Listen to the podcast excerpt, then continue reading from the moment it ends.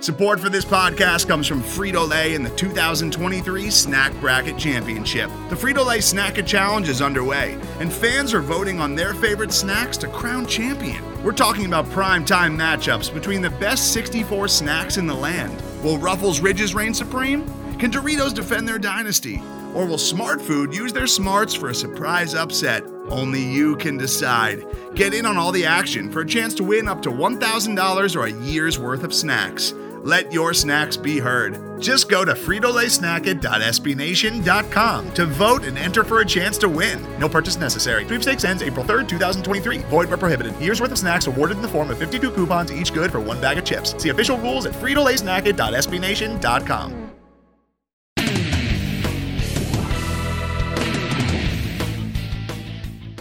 Welcome to the Black and Gold Banneret podcast. Jeff Sharon, Brian Murphy, and Eric Lopez with you. Uh, as it is that we are now in May, boys. We are winding down the spring. We're going to be heading toward our summer sessions here, but there's still lots to talk about with uh, UCF sports. Uh, not the least of which we're going to be talking about today is uh, the NFL draft and the un- and the race for all the undrafted free agents. We'll be hitting upon that. Uh, Jeremy Brener is going to be joining us to talk about that. We'll also talk about well, can we call it basketball free agency, Brian? Absolutely. Okay, we'll call it basketball free agency with uh, with UCF going through. Hey, UCF had a lot of cap room this summer. Let's just say that. Oh, come on. And uh, and uh, plenty more as well. He's We're going to be talking By the way, about for the record, Jeff's softball. joking. He's making a bad salary cap joke. He's, he does not. He's not making any uh, assertions there. Okay. Money, money under the table jokes. talks, Come on, Jeffrey, baby. stay above Money- board. Money talks, baby. Money talks. Um, and we have, uh, and we'll talk baseball, softball, and also tennis. Both tennis teams getting into the NCAA tournament uh, in the same year for the first time ever, which is kind of surprising to me. So, uh, we are Black and Gold Banneret UCF's home on the SB Nation Network. You can follow us at blackandgoldbanneret.com, facebook.com slash black and gold banneret, and UCF underscore banneret on Twitter. Follow us individually at Jeff underscore Sharon, Eric Lopez Elo, and spokes underscore Murphy. All right, let's get to work. UCF, we were talking about the uh, NFL draft coming in. We thought one player would get drafted, uh, and we turned out to be right about that. It was Trysten Hill. We had hopes that somebody else would, but it didn't work out. However, um, several, indeed several UCF uh, players were uh, in either invited to rookie camps or signed undrafted free agent uh, rookie contracts. So uh, to start off, well, Trysten Hill was drafted by the Dallas Cowboys uh, in, with uh, pick number 58 in the second round. Uh, yet again, UCF with a uh, with a pick in the top three rounds of the NFL draft, and then uh, of course we had several other guys sign uh, as well. Rashard Causey with the Atlanta Falcons, Wyatt Miller with the New York Jets, Matthew Wright with the Pittsburgh Steelers, Dredrick Snelson with the Jacksonville Jaguars, and then the invitations to training camps went to Mac Loudermilk with the Buccaneers, Kyle Gibson with the Ravens, Michael Colubiale to Jacksonville, which is no surprise. Taj McGowan had his choice of places where he wanted to go, uh, either the Giants or the Jaguars. He chose the Giants. Woohoo! Uh, and then we also got uh, late word Pat Jasinski. Uh, Eric C. Henry from uh, Underdog Dynasty was all over this one. Pat Jasinski uh, will be with the Atlanta Falcons in their rookie camp, and and I think and and the Taj McGowan stuff actually came down uh, late. I think we're still waiting on. Are we still waiting on Titus Davis? Is that it, Brian? Yeah, but I mean, uh, you would assume he'd be signed by now. Uh, the yeah. I, I, I am. I mean, I, I said on this podcast we had we had a, we had a decision of who would be the second guy picked if you had to choose a second guy, and I said Titus Davis. Uh, uh, uh, well, Titus Davis and Wyatt Miller, and I'm so I'm I'm kind of shocked that the that Titus has not signed. Uh, don't know what's going on there, but uh, no, no, uh, no word on Titus Davis's uh, football future. You know who does know what's going on? Jeremy Brener, and he joins us now. He, uh, in addition to his duties for us, uh, he is also with Battle Red Blog, which is uh, which is the Houston Texans site, and is also Our uh, condolences. yeah, yeah, uh, and also and also works for the Houston uh, Rockets site Dream Shake. So, Jeremy, what's going on? I'm I'm good, Jeff. It's always uh, happy to be here with you guys. Uh, y'all are like my older brothers in a sense. So and and anything we can do to get your mind off the Rockets right now. Oh, so. absolutely. So, um, all right, let's talk about some of the. Uh, let's talk about Trysten Hill first of all. I mean, you, um, uh, like we were talking about earlier. No surprise that he goes uh, that he goes in the second round. No surprise that he went to Dallas. I think there was a lot of chatter coming out of Dallas that they were really enamored with him. Um, as someone who keeps an eye on the NFL and particularly the NFL in the state of Texas, uh, it, it, what do you think about the fit? Is he going to? Are we going to see plenty of Trysten Hill on Sundays this fall?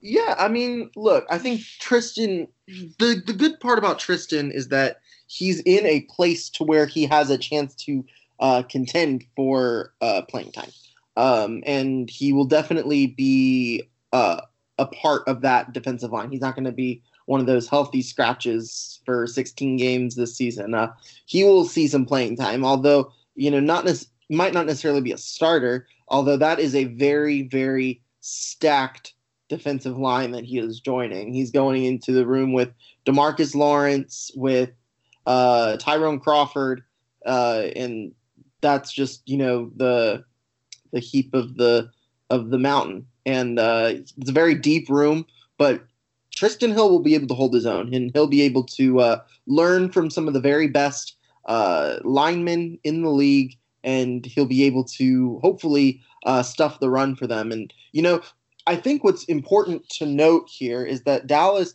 it was their first selection in the draft, which right. goes to show you. And usually, more often than not, most teams use their first pick on their biggest need.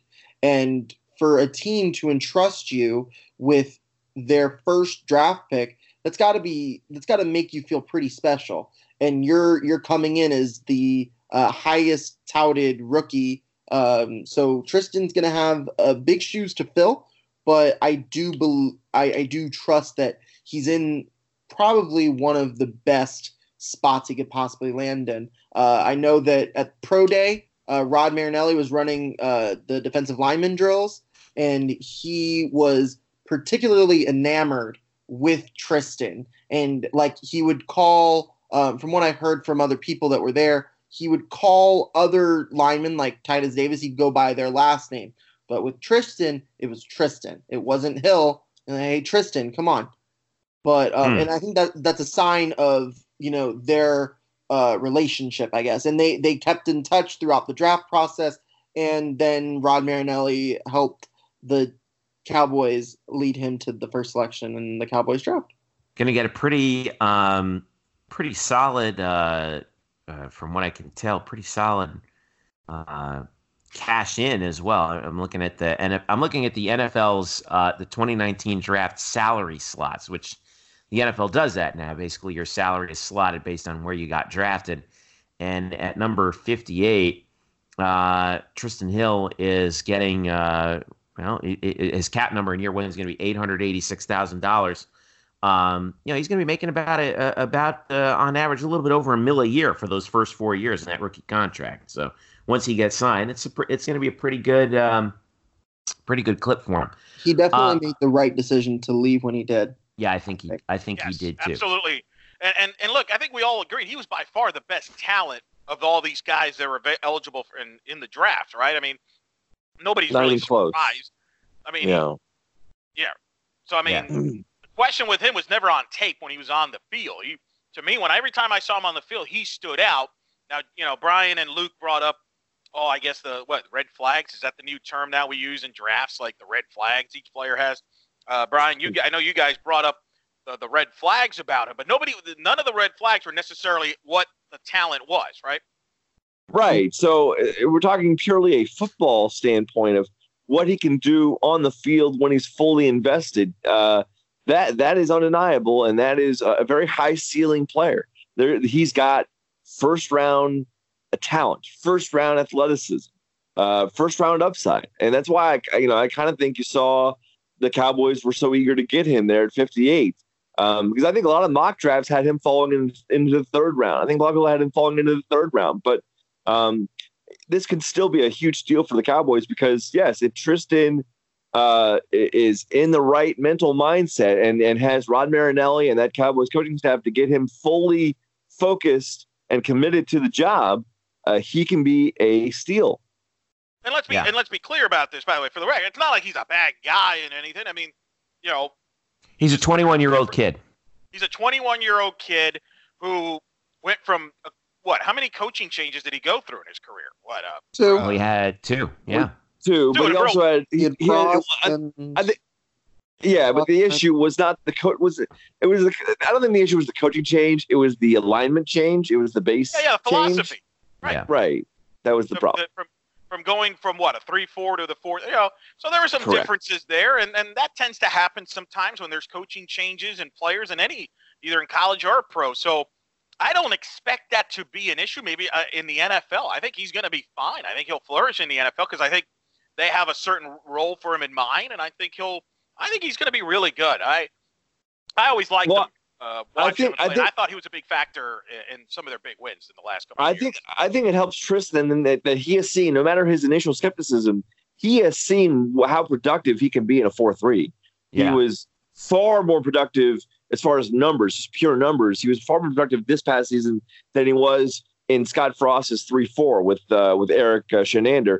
Uh, the Cowboys do run. The Cowboys have a lot of like nickel sets, so they'll run like four twos and three threes because they put a lot of of DBs on the field. But I think with the way that Trysten played last year in the four three, I think that gives him comfort to know that he, while while he might have thought previously otherwise, uh, he is not just a he is just not a a, a, a three four nose tackle. He does not have to be at the middle of the line. He can line up uh, off a guard, off a center, and and work either way. And so I think he'll fit in well. It's just you know it's about it's about commitment too. It's about practicing hard. These are things that Trysten had problems with.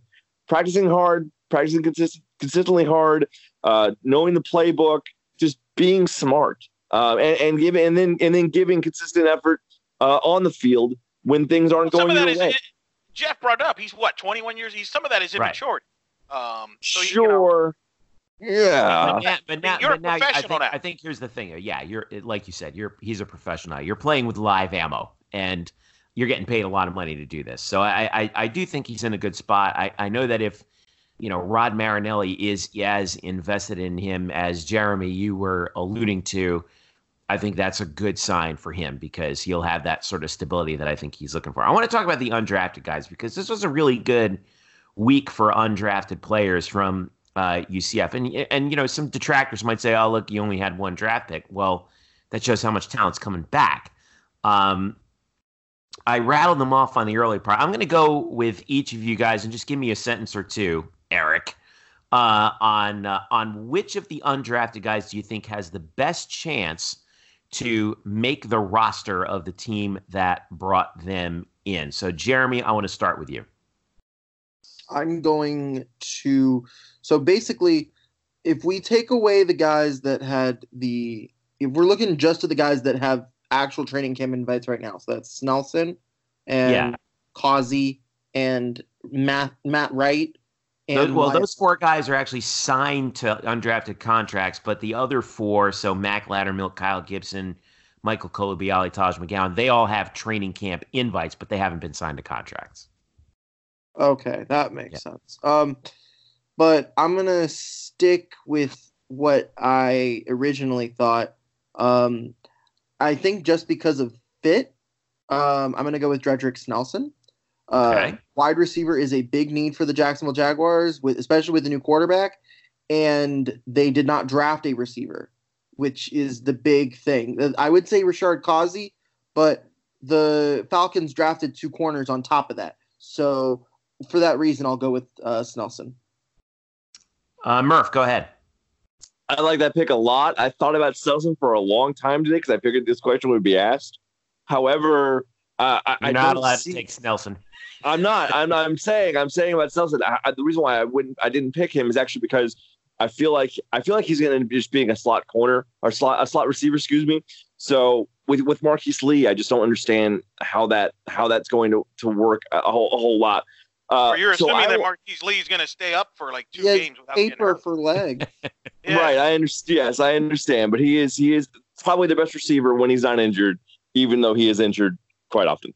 Uh, so I will actually go. Uh, I will actually go to the same team. And first of all, I will say thank you, thank you, Rashard Causey, for, shi- for signing a contract. That is, makes me so happy because I feel like he got no pub at all last year. And there was the one guy I said on this podcast last week that I really wanted to see signed was Rashard Causey because he earned it with the way he played against Cincinnati and Memphis in the, in the championship game and, and later on the year. And so I'm so happy for him. But I will say that one guy I think has a chance to really stick is probably Michael Colubiale with the same team in Jacksonville. They have basically nothing in terms of uh, uh, offensively, you know, guys who can really produce uh, yards and catches from the tight end position. Uh, he's a move tight end. Uh, he can block pretty well, but he's got enough athleticism to be a, a, guy you can line up in the slot and run down the seam or run posts. Uh, so I think he can work there in Jacksonville basically because they have a huge need at the position he plays. Interesting. Yeah, I uh, Eric, go ahead. No, I'm with Murph on Causey. I, I liked him, and you can't go wrong with UCF and defensive backs, right? Right. I mean, right. In, in the NFL. I mean, and let me just say this about Snelson, because I know some fans are like, "You see, you should have stayed, come back for another year." You know, that t- teaches you a lesson. Right. Think of, and let me add, t- correct me if I'm wrong, uh, you guys. You all chime in on this. Even if Dedrick Snelson comes back, I don't think his stock improves at all. Uh, I think he was capped out. Remember, there's a ton of receivers on the UCF roster. It wasn't like he was going to be a featured guy.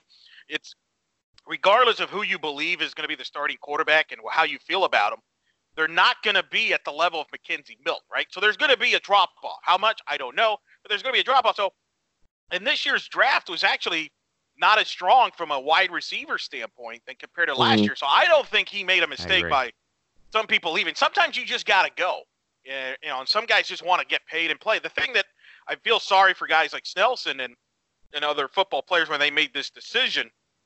When they made this decision at the time, you had the alliance that was starting. You have the XFL next year, and then you got the Canadian Football League. So just because if things don't work out in the NFL, you had other options. Now, unfortunately, the the alliance, as we've discussed, obviously is no longer around, and we don't even know what's going to happen with the XFL. But the Canadian Football League's around. Sometimes you just move on and you just want to play pro football and get a paycheck. Yeah. You know, mm-hmm. one of the interesting things I learned about the CFL is that if you if you get signed to a CFL team out of college, you have to commit to it for two years. I didn't realize that you can't go to the NFL after one year. So um, now I was I was about to say Rashard Causey, not just because of the reasons that you guys illuminated, but also, you know, they lost Robert Alford and Kemal Ishmael, who a former UCF uh, uh, UCF Knight himself has been in Atlanta for a long time, um, kind of bounced in between, you know, the the starting secondary and special teams. Well, he's moved to linebacker this year. So Atlanta right there is down two key defensive backs heading into this year. They needed DB help, and I think Rashard Causey is great, but that's not where I'm going to go. I think the guy who has the best chance to make his team is Matt Wright with the Pittsburgh Steelers. And I'll tell you why. We know that kicker that that Pittsburgh is where kickers go to die. But last year, all right, they had Chris Boswell, who in the first 15 games was 13 for 20. Awful by NFL standards. Um, he was injured. He was IR'd the last game. They brought in somebody named Matthew McCrane, who played, you know, who made, I think, two kicks, and two or three kicks in their season finale. But the Steelers were Matthew McCrane's third team that season. So you're not going to get great consistency for him. Um, if Matt Wright can prove himself kicking in off of that god awful, horrendous turf that they have in Pittsburgh, uh, he may very well be their starting kicker uh, on Sundays. No slight to all the other guys, but I think that if we're talking about like who who's got the highest probability, um, right now to me it seems like Matt Wright would be the guy uh, in Pitts uh, in Pittsburgh. And of course, I'd love to see him. And if not, guess what? He's going to go work for Elon Musk or something. I don't know. Yeah. Um, yeah. He'll be fine. He'll be fine one way or the other way. I want to go back to Jeremy. Last question for you. Um, we touched upon you know the surprise of Titus Davis really not getting signed. Um, and obviously there were a couple other guys. I want to look ahead to 2020 uh, because just real quick um, because this is where things are going to start to get interesting. Where those guys were that first came in under Scott Frost are going to start going. Uh, if I had to ask you who would be the highest picked UCF Knight in the 2020 NFL draft, who would it be? That's tough Jeff. Oh, I know. That's why. That's oh. why I'm here, man. It's. I love. I, this, this is my draft class. Can I be the first pick? Go I'm gonna walk on this year. I'm gonna walk on. Yeah, or, or you could be a grad, tra- you be a dra- grad transfer. I'm the quarterback. Um, I'll be on. Okay. Um, to to be totally honest with you mm. here, the person that stands out to me as the person that like will definitely get drafted. Um, I wouldn't necessarily say he'll be the first person off the board, but I think the person with the highest chance of getting drafted is Jordan Johnson.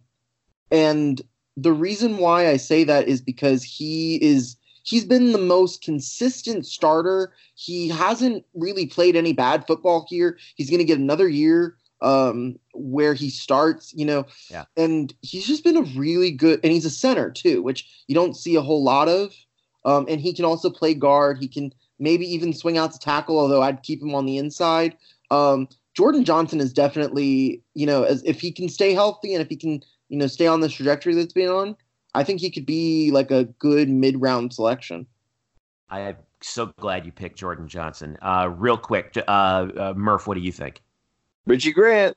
Richie Grant. Actually, you know the NFL. It, he's the highest guy in the NFL's uh, in the NFL.com's I think top 100 for 2020, which I think was right. I think I saw another list. He was uh, among the top. Well, I think that was a college list, but regardless, uh, yeah, Richie Grant. I mean, he actually could have come out this past year. He was a redshirt sophomore, so three years out, he could have come out. Actually, would have been wouldn't not have been a bad idea for him to come out, considering I, I don't think it was a great class for safety.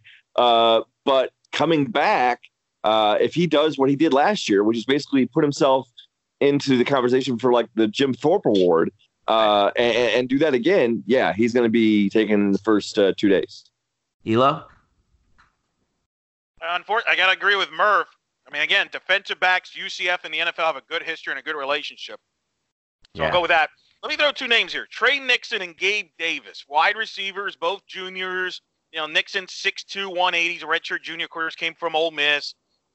Gabe Davis. Uh, if one of them has a big year, kind of like a Tre'Quan Smith type year, maybe they uh, get a high draft pick. No. I you kind of stole my guy. I love Gabe Davis. I, I really think that he he if if he comes out, I hope he doesn't, but he's the kind of receiver that NFL teams will just salivate over. He's got great speed downfield. He's six foot three, two hundred and twelve pounds. Um, if he has another a big year like he did this past year, if he improves on what he did, um, boy, he's going to be something else in the ne- at the next level. I really do think that. Um, and and again, he'll have a actually good opportunity to to figure that out with all the quarterbacks who might be in the mix. All right, Jeremy Brener, thank you so much for uh, for joining us to talk some of these guys for the NFL draft.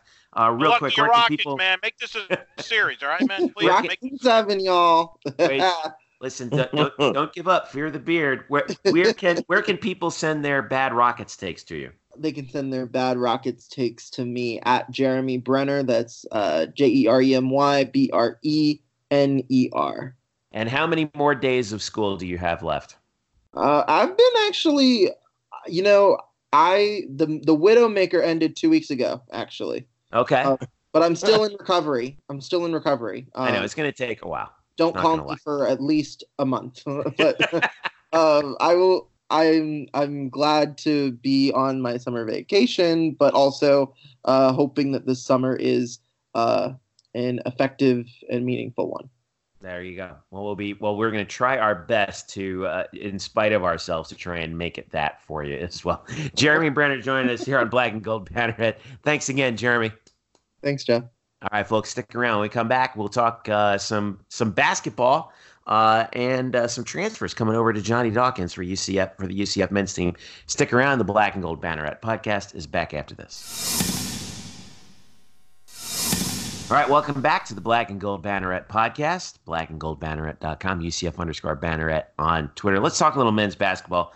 Um, the uh, roster is filling out Brian Murphy and Eric Lopez um, with the addition uh, earlier today, officially, of uh, a local kid, Matt Milon, who played his high school ball at Oviedo High School. Uh, graduated there in 2015. Went to Boston College for a year, then transferred to William and Mary.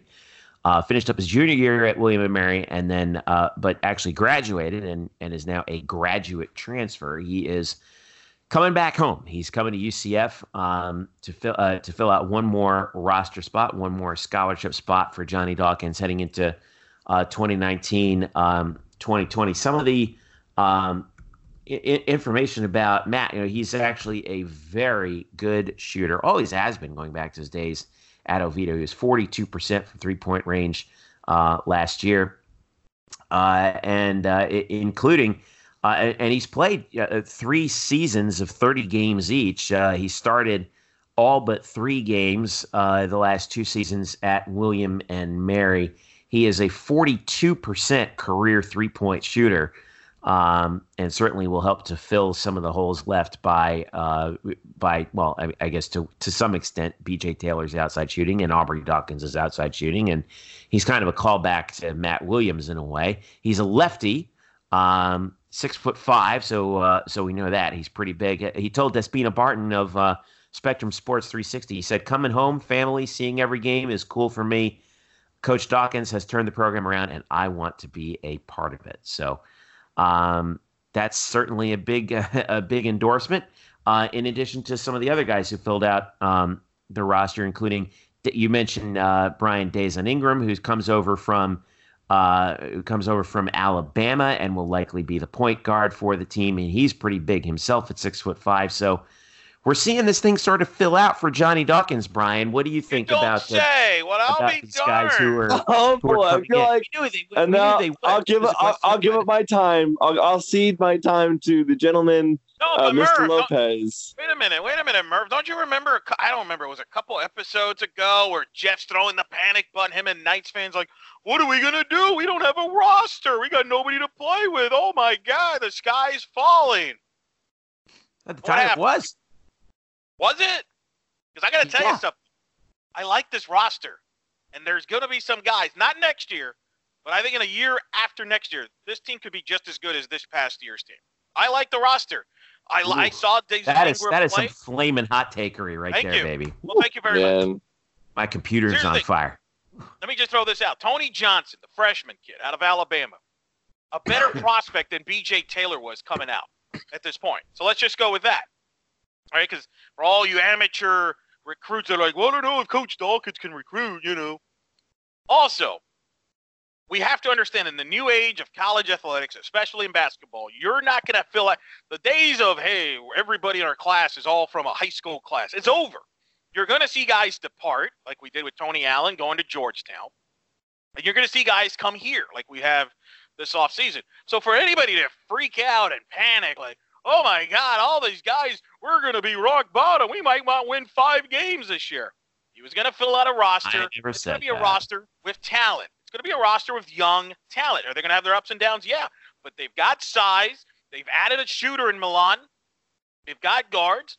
Let's see how they play together. That's all I'm saying. I'm excited by some of these young guys. They have a lot of upside. They're very young. But I think, and Murph has said this, I think we all knew next year was going to be this upcoming past uh, upcoming year is going to be a rebuilding year, and you hope that these guys grow into the potential and get better as the year goes on, and then you can make another run at the NCAA tournament the year after that and make a two to three year run, right, Murph? Yeah, but first of all, this team will not be.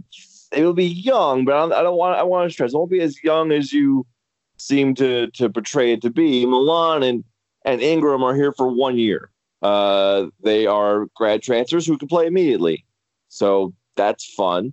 Uh, they are stopgaps. They're they're stopgaps. They Correct. are they are they're they're basically they're basically bridge panels uh, to the next generation of UCF players, meaning Tony Johnson, Darin Green, uh, Right. guys like that. So Which is really the nucleus for the future, really. I mean, there's right, certain exactly. guys This- you build for the future, and then you have some stopgap veteran guys to help you kind of in the meantime.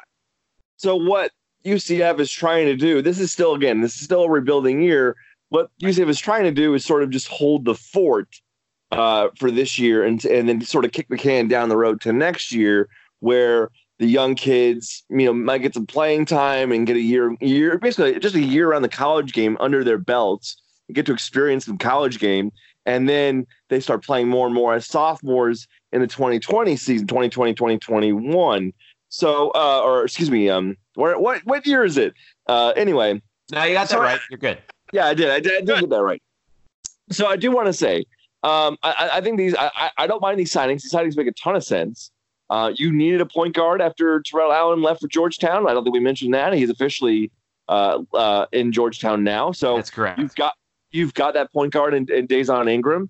Uh, you need a shooter with uh, BJ and Aubrey gone. You've got that now in in the Oviedo uh, in the Oviedo zone. Matt Milon. I think there is one scholarship spot remaining, and I think right. that will go to another guard. If I had to guess, I, I have no names. Don't ask you for names. Uh, there are a ton of transfers who are still out there, big, highly rated right. transfers. But I would not look to be like I don't think UCF's going to sign one of the one of the big dog guys in the, tra- in the transfer window. Uh, but what they will sign is another guard because even with Ingram, they probably need another sure-handed ball uh, handler, a facilitator, a guy who can move the ball around. Because if you look at the roster right now, besides Ingram, who's good at that, you have Ceasar DeJesus, who's really not really a point guard. He's really not a passer. He's a driver. And then you have Tony Johnson and Darin Green, and they're freshmen. And I just don't know what you can expect out of them. And I don't think they want to expect. I would assume they don't want to expect a whole much out of them uh, in their first year out. So I think with Johnson think that, they do though, though Murph. I mean, one of them has to be. I think Johnson's the guy that probably needs to, you know, kind of like B.J. Taylor did in his freshman year, where you, you know, goes through his ups and downs, but you know, had a good freshman year.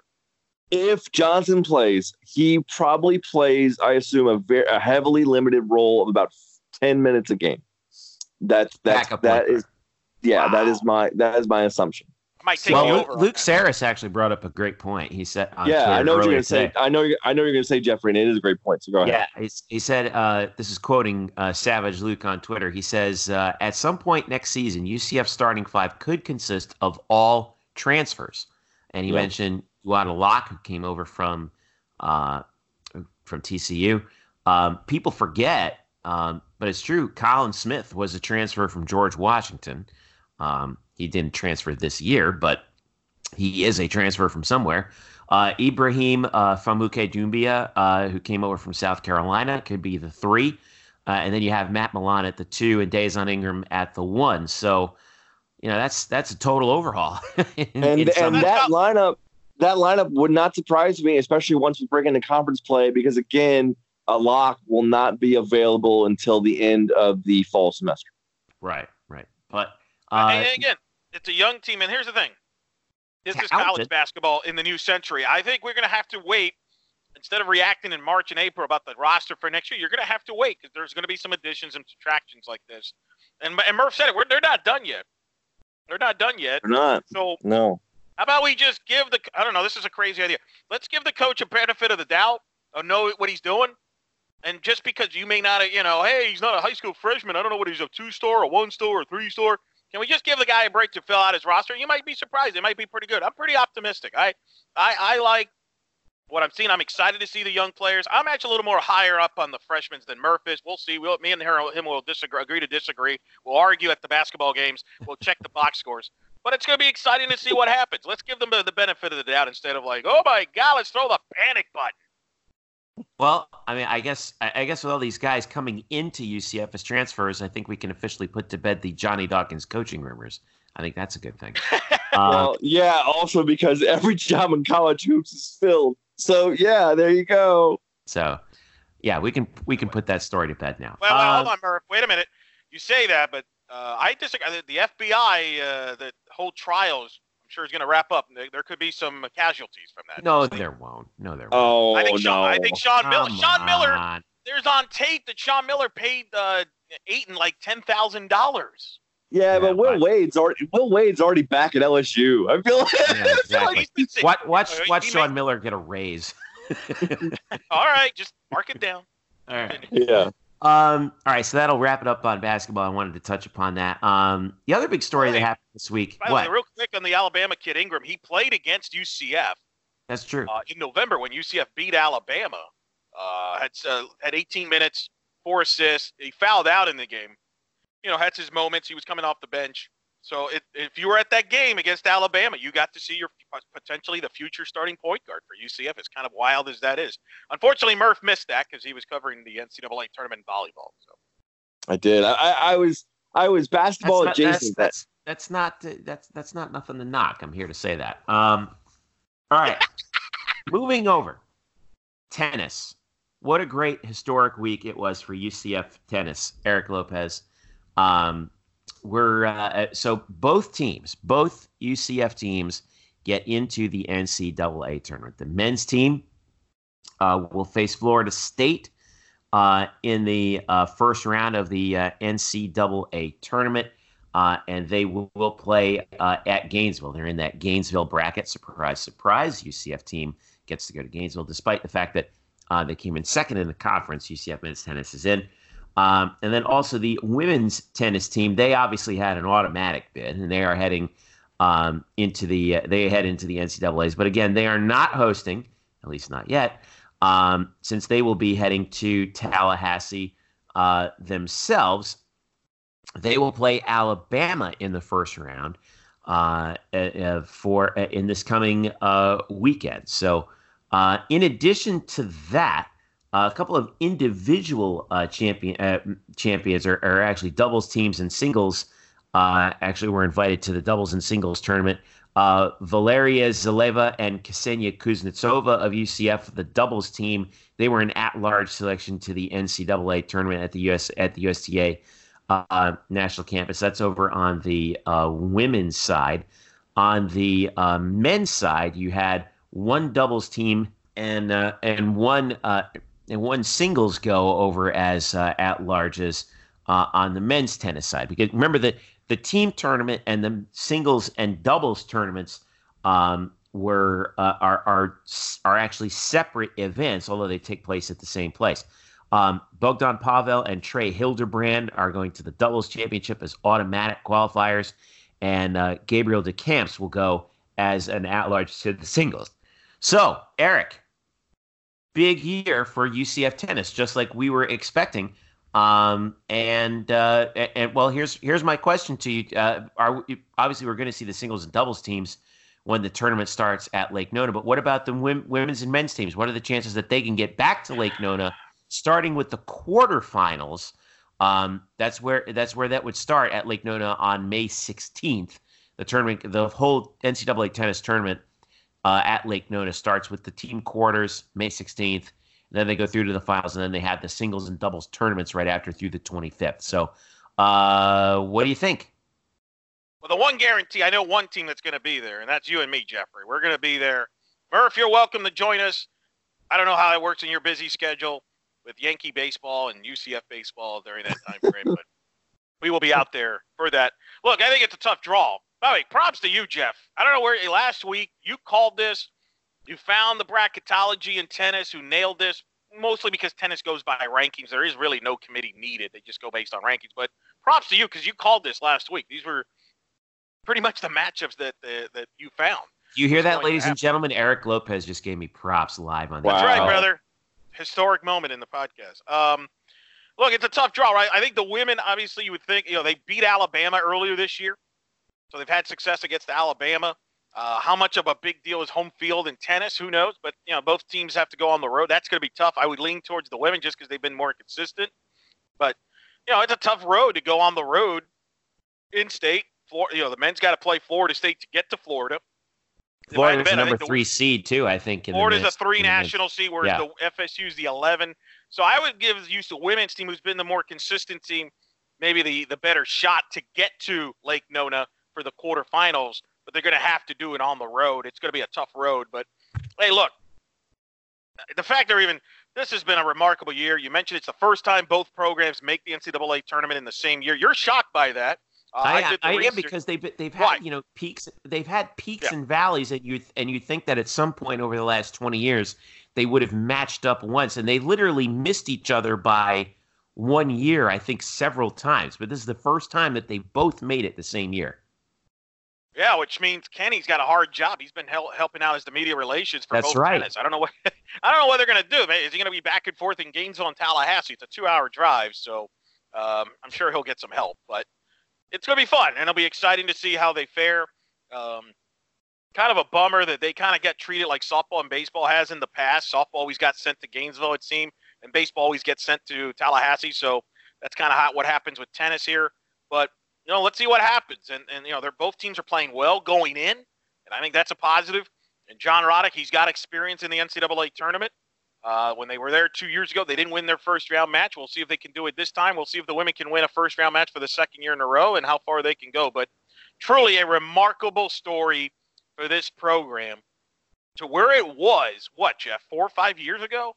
Yeah. Um, where it's near the bottom. It was, you know, let's be honest, to be kind, it was at the bottom of UCF athletics, right? I mean, it was um, criminally underinvested in. It was, it, it yeah. the, the, I still feel that those coaches, you know, deserved a better shake um, that were there. But you know, like I said, that's just me. But to see UCF and Danny White invest in tennis to the extent that he has taken well, the hire. Let's let's let's again the hire made of John, John Roddick. Huge, huge story in the sport of tennis. John Roddick was a coach at Oklahoma. They played for the national championship. I mean, that's significant. That's like getting. That would be the equivalent of getting. You know, this year would have been uh, Chris Beard, for example, with Texas Tech to come to UCF or a uh, you know a you know Dabo Swinney or Nick you know whatever to, you know you make the equation. I mean John Roddick's one of the, the top coaches in the sport to be not only the head coach of the men's team but the, be the director of tennis, which means he gets to pick the women's coach. And what a what a home run hire that was with Brian to run yeah. the women's program. Just a remarkable job for a credit to Coach Roddick, a, a credit to Brian, uh, the head coach of the women's side, a credit to Danny White for seeing this vision to and then to be in that facility with Lake Nona moving their home matches to Lake Nona at the USTA Center, which has drawn tremendous fan support and coverage. Uh, just a just a credit to everybody. They deserve it. So here's your schedule. The key day is going to be Friday, May the third. Uh, both teams are playing on Friday, May the 3rd. The women's team plays Alabama at 2 p.m. in Tallahassee. By the way, they're ranked number 24 in the country. The UCF women's tennis team is. Um, Alabama is number 35 in the country coming in.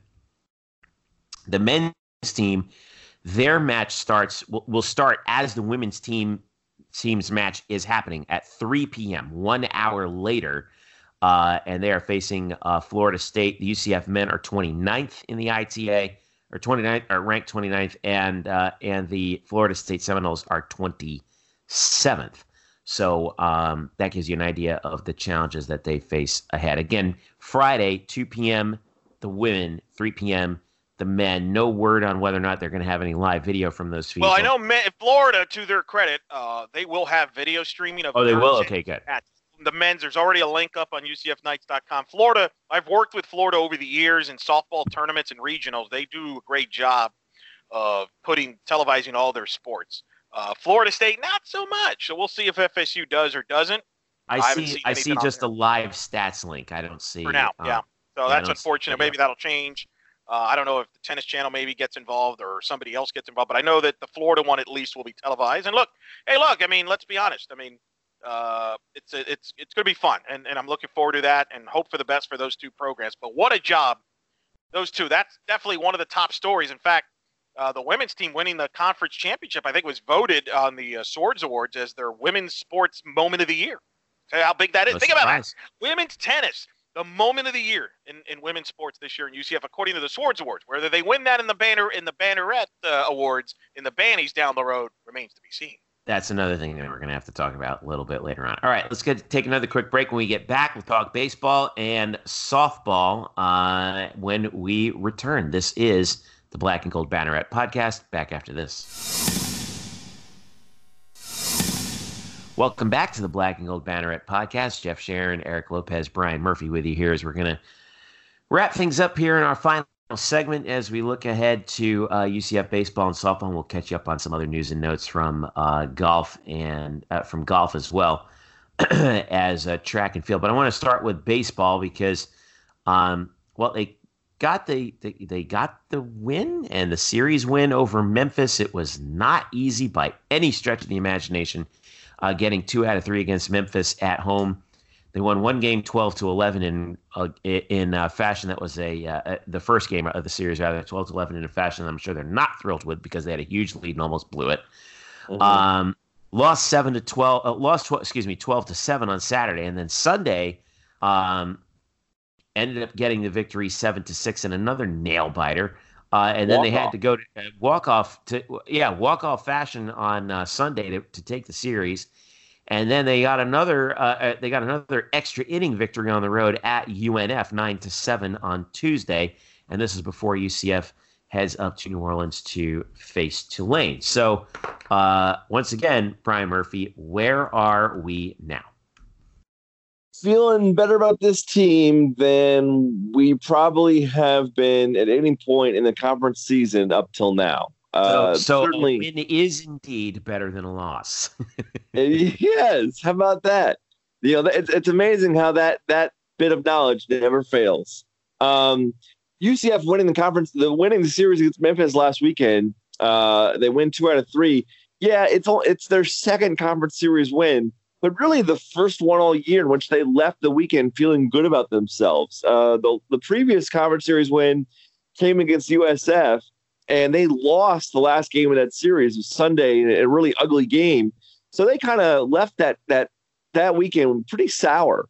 Uh, this is obviously the reverse of that. They had a walk off celebration on uh, on Sunday when they beat Memphis.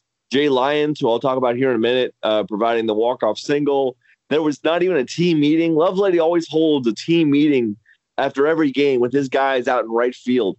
And usually those meetings run pretty long, sometimes uh, five ten minutes. Uh, that meeting for, after that game on Sunday was probably about 90 seconds. And uh, I, because it, it, it, kind of floored me because I almost missed uh, the uh, press availability because Lovelady was just ready to talk to the media and I was not there yet. But um, so anyway, uh, we and we asked him why was it so short, and he goes, "Well, we didn't need a meeting. We just wanted to scream and get out of there." There was so much frustration built up with this team that uh, that they just they they were so happy to win and and, and get that series uh, victory. Uh, a couple things to mention coming out of that Memphis series: Jay Lyons uh, is our new Lord and Savior, and I for one and. And I, for one, welcome our Jay Lyons overlord. Uh, Jay Lyons is a freshman infielder uh, from Tampa, I believe who really has not played at all this season. I believe coming into this past week, uh, he had 15 at bats on the season. Uh, he had uh, 13, uh, he had 15 at bats versus Memphis, and actually 17 if you include the two at bats he had against um, Bethune Cookman. Uh, he went seven for 17 this past week. He got on base 12 times in 20 plate appearances. He played because Is that Tyler. Good. That's not bad, Jeffrey. Now I will say I am taking liberties there I'm, ta- I'm I'm sort of I'm sort of spitting narratives because that does include like reaching on fielders' choices yeah. and reaching and reaching on errors. But you know what? He's on base, so it counts in my book, even though it doesn't count on base percentage. Um, but Counts still, seven for, seven for seventeen uh, in, in those games. Uh, three hits, three hits in a couple of those games, and he was playing in place of Tyler Osik, who really has been this team's, I would say, best, uh, uh best overall close best overall hitter next to Ray Alejo and Dallas Beaver. He's right around there, arguably their best player uh, offensively. So Alejo, uh, so Osik gets suspended uh, because he gets ejected from a game the previous weekend. So this is going back to April 20th. He gets ejected. It's the second ejection of the year, which constitutes a three-game suspension for a player in college baseball for arguing with the umpire. Yeah, three-game suspension if you're if you're ejected more than once for arguing with an umpire. So Lyons has to fill in at first base and he looks like we, we we mentioned not so lightly. We mentioned the name Wally Pipp over the weekend because oh because because Lyons was playing so well defensively, offensively. He was saving runs with his glove. He was knocking the ball over the yard. It was amazing for a guy who had played so little uh, all season to come out and really carry this team over the past week. Um, it's been it's been fantastic to see. And then, of course, because this is the season of UCF baseball where everything has gone pretty wrong, uh, Lyons comes out of the game last night in Jacksonville with some hamstring tightness. Uh, they hope it's not major. Uh, we just don't know yet. We will see. Hopefully, he's available for this series at Tulane. Yeah, he's a graduate of King High School. He's a freshman. He's only five foot eight. Yeah, very stocky kid. Yeah, um, kind of reminds me a little bit of Ronnie Richardson a little bit, doesn't he? Remind you of mm-hmm. him? Yeah, a little bit. Yeah. But uh, but it's been fun to see him uh, to see him develop. I mean, it, it, it, so quickly. You know, I mean, even his high school numbers were were good. You know, he was uh, in uh, as a senior in high school. He was a 286 hitter in 22 games with 18 runs batted in. I mean, it's you know, it's not not exactly like lighting the world on fire, but but it's funny how you know you got a guy in the right situation and it works out like that. So.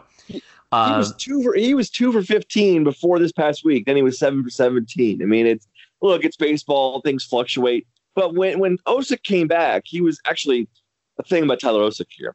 He was eligible to play on Sunday, but he was held out due to coach's decision. Uh, I think that was sending a message to Tyler Osick about his sort of uh, attitude and and penalty. It's really a, a sort of a, a, penalty for getting ejected again. Um, so he didn't play Sunday, and then Osik did play Tuesday against North Florida. Uh, but Osik batted sixth Customarily, he bats about second or third. He batted sixth, while Lyons batted fifth. And yeah. I think that is hilarious. All right, let's. I want to talk about Tulane real quick coming up because yes. they uh, right now Tulane is second place in the league. They're nine and five, 27 and 17 overall. Second place behind ECU. Uh, and this is in New Orleans. So a tall order nonetheless, but you know we've seen what Tulane has been able to do, and this is the last conference series before the Knights basically get that bye week, right. where they have no uh, they have no conference game. They again they were going to get Dayton uh, in here that weekend, but Dayton bailed. Um, yep. So from so from here on out, it's three games against Tulane: Friday, Saturday, Sunday in New Orleans. Then it's Tuesday against Bethune Cookman at home. Then the Knights get eight days off, and they go to Miami to play the Canes in Coral Gables on Wednesday. Or no, what am I saying? That's totally wrong. The next day is uh, the next day after the Bethune game on May eighth. They yeah. go to Miami to play them in Coral Gables. Then they get six days off. I beg your pardon. And then they go. Uh, they play a, they, a Tuesday game at Florida Atlantic in Boca before two days later beginning the final three game set of the regular season against the Houston Cougars at home Thursday, May 16th, 17th, and 18th. So, the outlook, Brian Murphy, for this series against Tulane. Are you feeling a little bit better now, or are you still very cautious? Uh, you have to be a little cautious versus Tulane now. Why I will give you a couple. I, oh, I, am getting into that, Jeffrey. Hold your horses. It's Derby weekend. Hold them. Uh, the, now the pitching side for UCF is getting better. I believe Jordan Spicer has basically solidified himself as the Sunday starter. So if you're on Twitter and you follow UCF baseball on Twitter, you might have been noticing that the last uh, about a month and a half they've been putting out the pitching rotation matchups for the past every week, and it's always been Grant Sherman, Chris Williams, and some movie baseball player. Some That's a pop total culture reference. correct. I believe those pop culture references are uh, by the wayside now. I believe Jordan Spicer is uh, their Sunday starter. He's pitched really well, I'd say, in the last three or four outings, and that's good for this team. It's also good that David Litchfield is back. Uh, David Litchfield, who was going to be like a high average, high leverage reliever coming into this year, coming off of Tommy John surgery, but then had complications with Tommy John recovery. Didn't know if he'd pitch this year. He actually pitched his first game of the year on Saturday versus Memphis. So all of this is good, and all of this to say that UCF's going to need all of those arms because there's one thing that Tulane does and it's mash. They absolutely crush the baseball, and it's amazing. and so, so first of all, uh, I think uh, when you talk about Tulane, the first thing I mention is Kody Hoese. So Kody Hoese is a guy last year had a nice year. He had five home runs and was a decent hitter, whatever. Uh, this year, he's having a bit of a better season. He is uh, has a 408 average. He has 21 home runs. 21 that's that's tied for the lead in all of America. Uh, I believe his OPS is around 1300. Is that good? Because I think that's good. That's and pretty then good. he and then he's not like the only guy who's good on this team. There are five guys on this team who are hitting above 330. There are three guys, and the other two names escape me because I can't. I'm I'm flailing through my tabs and I had the names all listed. and I can't find them, but unfortunately, uh, there are there are three other guys in this in this in this on this team uh, well, two other guys besides Hoese, who are among the top ha- among the top six in the American in things like hits and and uh, slugging percentage. Uh, Grant average. Witherspoon, I think, is one of them, and he's hitting well, 330 no, this year. This and, is this, uh, this is well, no, one is actually uh, Trevor Trevor Jensen. The other one is Hudson Hudson Haskin. So those gotcha. so those two guys with Hoese are among the top, even top 100 of the nation in hits and uh, and runs batted in and and all these hitting categories. So this this team mashes like spectacularly. It's amazing. Hoese is a guy who was probably not on any MLB draft radars going into last year, and now this year he's probably going to be a top 40 pick. He might be taken in the first round because no matter what, if you slug 21 home runs in college in April through April, you're, you're going to play somewhere. Uh, of course, there is a there is a there is another side to this coin, and it's that Tulane can't pitch at all. so so well then. in the last so in They're the last, 17 in the American and ERA. In fact, in conference games, to back Murph uh, point up, Tulane in conference games ERA as a staff is near seven. It's at 686. Wow, yes, that's it's 582 Ooh. overall for the year, 686 in conference. 668, excuse me, 668 ERA in conference. In their last, that's their, that's hard to do on purpose. in their in their last 17 games, it's not a small sample size. In their last 17 games, basically a month of baseball, they've given up they've given up 146 runs. That's a lot. And a so lot of they, offense this weekend, like we just saw with Memphis, right, Murph? You would hope that UCF breaks their offense and that their their soft tossers and Sherman and Williams can can can slow those bats down a little bit. But again, this is a team in in, in Tulane who, by the way, uh, just uh, uh, lost two out of three uh, at ECU last weekend. The team, the best team in the conference, they lost two out of three. Um, and in those games, they lost fourteen nothing. They lost eight two, and then they won nine to eight. Then they then they lost against New Orleans yesterday, 14 and 9. This is a fun team to watch because because they can't be like four hour. These are going to be four hour games, aren't there? This is hey, like, I'm, under is what 345. We could put it out there on, in the lines here. As easily, 345. I'm not going to be there, so they can play all night. Uh, but it, look, it's going to be. You could coach a gumbo in that amount of time. It's great. Oh man, but it should be fun. I mean, yeah, there's probably going to be a game somewhere this weekend where UCF, I think, gets it handed to them because that's what Tulane does to you at one point in a weekend. But there are definitely going to be there's definitely be a couple days I believe where UCF's bats are gonna are gonna are gonna feast, and it's gonna be there's gonna be some fun parts this weekend, and we'll just see if they can go two out of three again.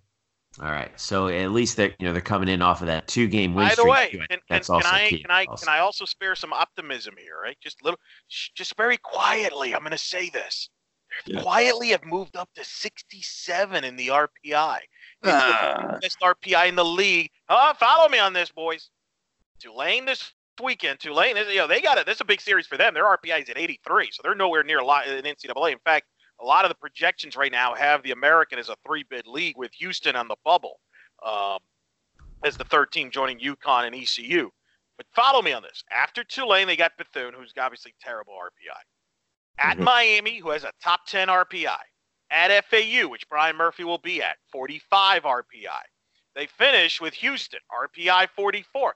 I'm just saying, if this team finishes strong here, down the stretch, little Kentucky Derby week here, down the stretch we come, boys. They're coming down the mile there. Maybe this team with a nice little run in Clearwater and a strong finish can sneak through the back there by a hair, by a length. Is that how they call it in the Derby there? By a length gets to the That's pole good. by a nose. the tournament. Thank you. By the nose. a la Sunday, a la Sunday Silence in 1989 when he edged out Easy Goer.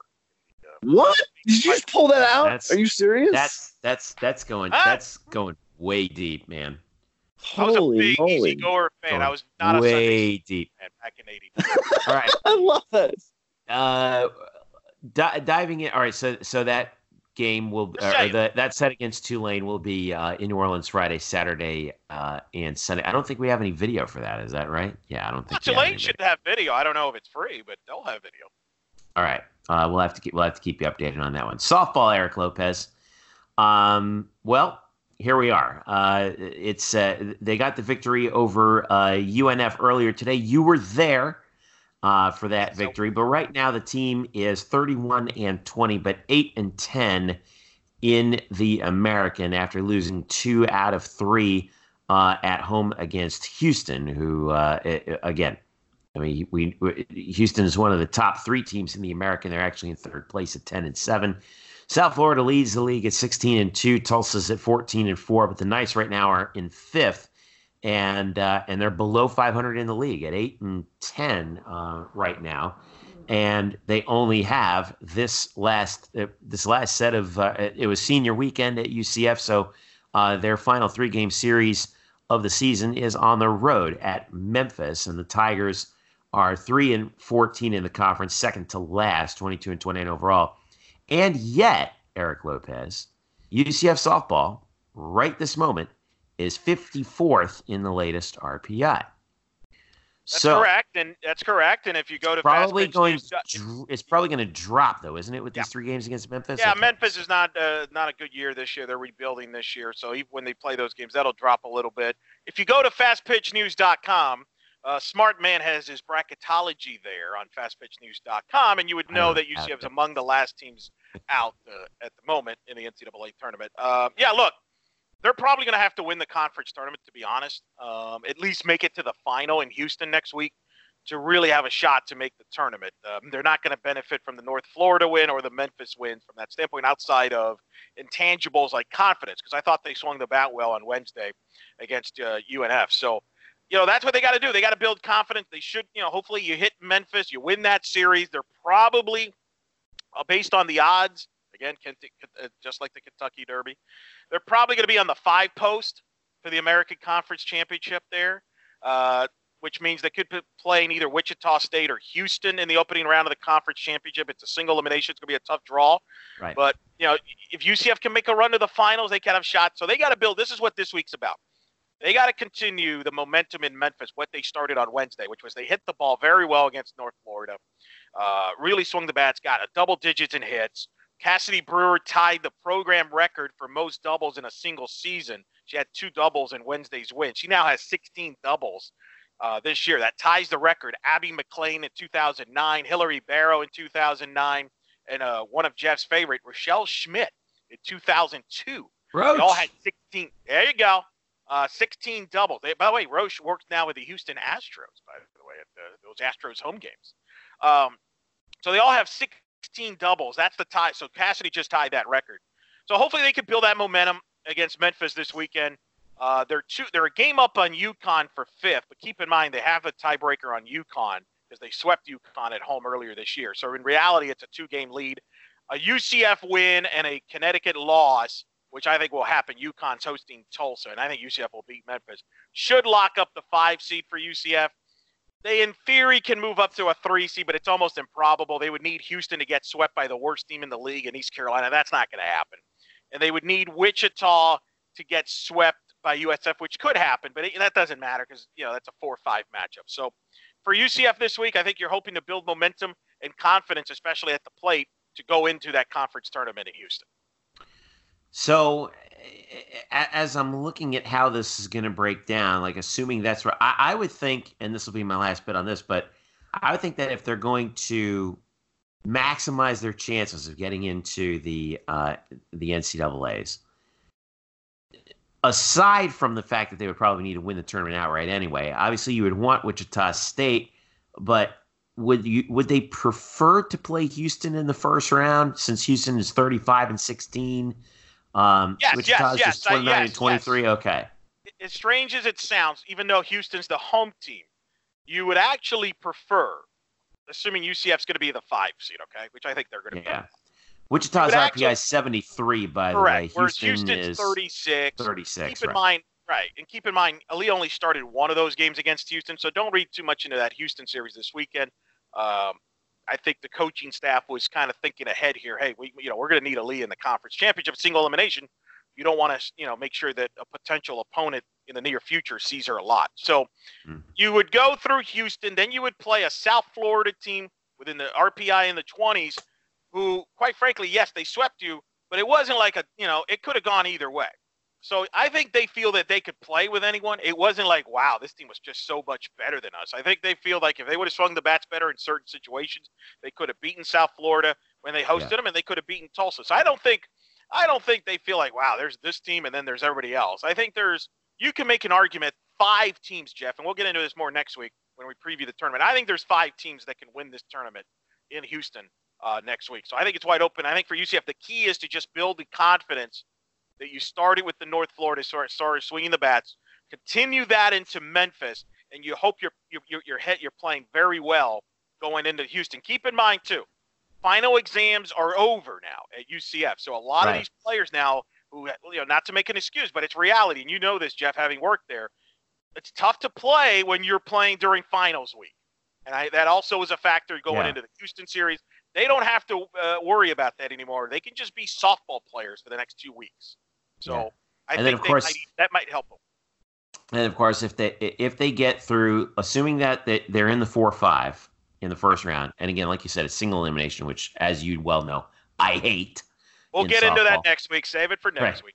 Um, be the tiebreaker. They they would likely play South Florida, the one seed in the second round, right. which I like because in theory that's going to force Ken's. Knowing Ken like I do, my guess is what he'll do in the first round. He's going to he's going to try and gamble and save his ace Corrick for the semis. He'll probably throw his senior Doyle and try to save Corrick for the semis. But we're getting ahead of ourselves.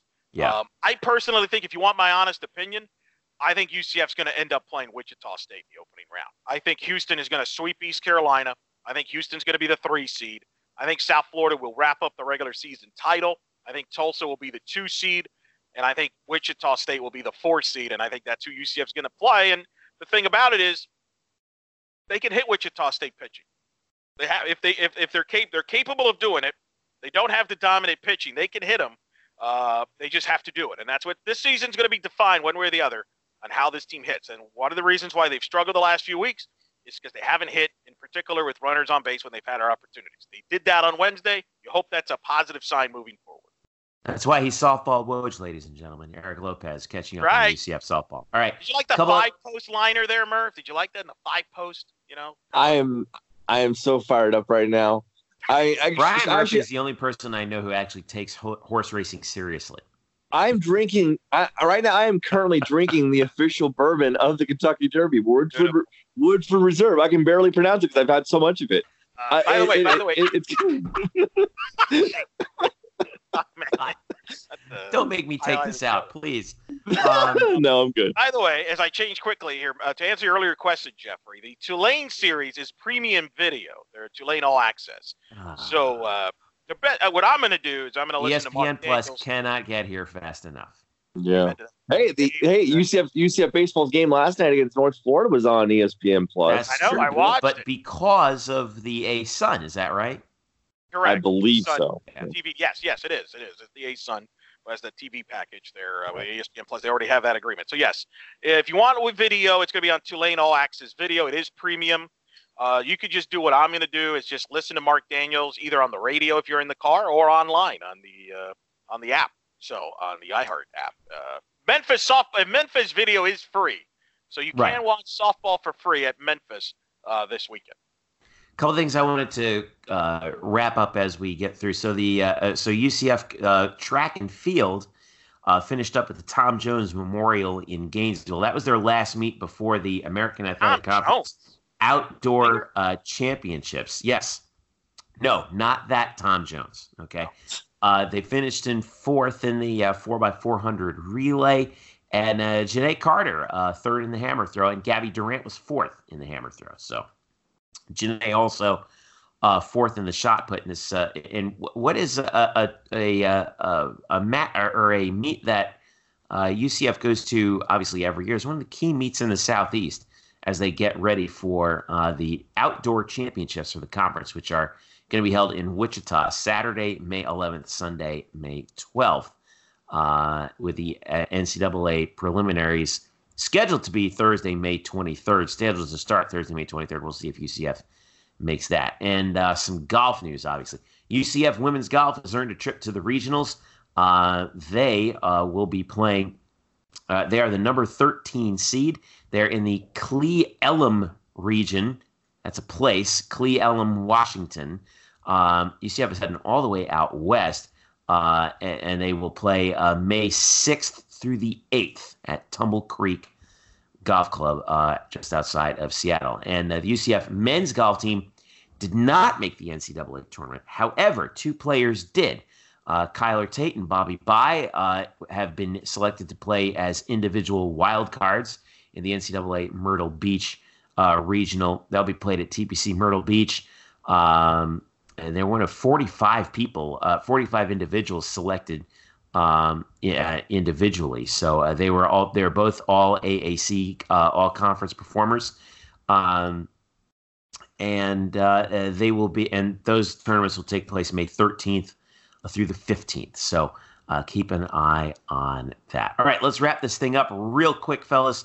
Um, Murph, other than preparing for the Derby, such as you are at the moment, um, what, what, what, do you have on tap? What are we going to be following? I mean, did you expect me to talk about something else? uh, uh, How many I more will, weeks uh, till the Hambletonian, or did we miss that? Wow, no, that's in August, at, right? Look at you, Jeffrey. So hey, cute. look, it's East East Rutherford's East Rutherford's premier horse racing event. I know. Um, I will be riding tomorrow uh, if because if I can get those if, for those well, tuning in, excuse me, yeah, right. It's Wednesday now. If oh, I can get boy. the video, if, if I can get the video on the site, uh, which which I'm not sure of because I've not tried it yet, I'll be posting. Don't try it now. uh, yeah, well, it'll be great. I'll be I'll be posting an article about uh, Greg Lovelady uh, and his thoughts uh, about the resolution last week or about ten days ago now the resolution in baseball and softball in Division One, the that failed. It was the resolution to add a third paid assistant to college uh, baseball and softball programs across Division One. It was the it was only a resolution to give programs the option to pay a third assistant on those programs. But that resolution failed. There has been a cavalcade of backlash over the no vote. Uh, people not understanding why this was voted down, and I'm one of them. It doesn't make sense why you would say no to, to something that only gives you the option to do something. Uh, and so Lovelady is in that same camp. He had some, uh, he, again, he's never one to, to, uh, to, to, he's not very, he's not very short with his words. He's, uh, he's very expressive. And uh, he had some pretty good things to say to me last week that I will uh, put up into an article tomorrow, Thursday. and he's not happy with what, has transpired. Yeah, we don't have time to get into that right now in this show, but I do want to discuss that with you guys because it's it's just uh, fans. If you're looking for how for just the the the screwed upness of the NCAA. Um, this is not the NCAA. No, no, no. no. But hold on, Jerry. Let me correct you. That's this, this is not the NCAA. This was the administrators. This was nothing to again. Let's clarify this. this normally we rip on the NCAA. Right. This is nothing to do with the NCAA. This was the representatives, mostly administrators, from universities that were representative of these conferences that kind of uh, kind of went against some of their but how this but how this all went down is such an is such a how the NCAA can screw things up story. Because remember the NCAA does a lot of the decisions that it makes like this are through this sort of congressional process involving the schools and representatives and um, right. and, and the nexus between the coaches and the administrators, the athletic directors, et cetera. So we will talk about this uh, at a future show, hopefully next week, once we get uh, you know, once we get a little bit more information on it, and once we get the chance to read your piece, Brian Murphy. Well, uh, also because this, oh, yeah, this, also you can sorry you can because this story's not going anywhere, so this story's gonna have legs for a while. Yeah, yeah, and it's something. Yeah, it's the we, hottest topic right now, and I can tell you in college baseball and college softball off the field, it's been it's been a hot topic. Yeah, uh, Lopez, what you got? Well, I was going to say, you know, you mentioned earlier about track playing and the Tom Jones there. I mean, with the hopefully having success at track and field and men's golf having some individuals and the tennis success. Maybe the, the, the appropriate term would be it's un it's un, not unusual anymore for UCF teams to have success. Very well done. Saw Thank that you. one coming, but it was well done. Thank you. 1965 hit. Uh, Uh, I will be, uh, you know, watching, uh, getting ready. Actually, obviously following the softball. I got a lot of. Actually, I got an interview. I'm going to be on an, an Inner Circle television show. It's a softball show that airs weekly across the country and online. I'm going to be on that this weekend because I am the the what is softball woes you call me, Jeffrey? Softball uh, woes. I got Fred bracketology for Fast Pitch News, which is going to down the stretch here, so I'm going to be on that. So I'm going to be occupied on that. And also, we're going to be following all the UCF teams here, Jeff, because you and I are kind of working on this project on this is this the greatest year in the history of UCF athletics across the board? And we're keeping track. It, it's it's on its way to possibly being that, right? So you got to run the uh, numbers. We're running the numbers to see the win yep. win loss records for all the different programs uh-huh. across the last, I would say, 20 years, approximately 20 years, since the UCF softball program was started. I think that's kind of our, that's that's our that's our starting point, 2001, 2002.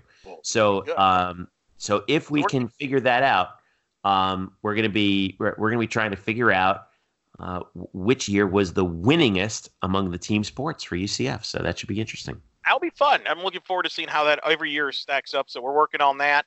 Um, I will be I will be in the same place that Brian Murphy will be on Tuesday. UCF Bethune Cookman at the mm-hmm. at the John John Euliano Park. I will have a more upstairs view than Murph is. Murph is in the, as I call it, the Brian Murphy press box down on the, uh, what, what, where is it exactly? It's right by the third baseline it's a lot. It's on the concourse at third baseline. It's really a plastic picnic table, but you can call it the Brian It's in the spot. shape of. It's in the shape of a box. It's a table, Jeff. table outside. Anyway, I will be upstairs. This voice will be calling that base. Will be on the broadcast for the baseball. All right. There we, there we go. go. Yeah, helping out, team player. There you little go. bit. Right. So Mur- Murph is going to remind me like in the bottom in the seventh inning not to leave because I'm used to leaving after seven innings. So Murphy, don't leave. Very All well. Right.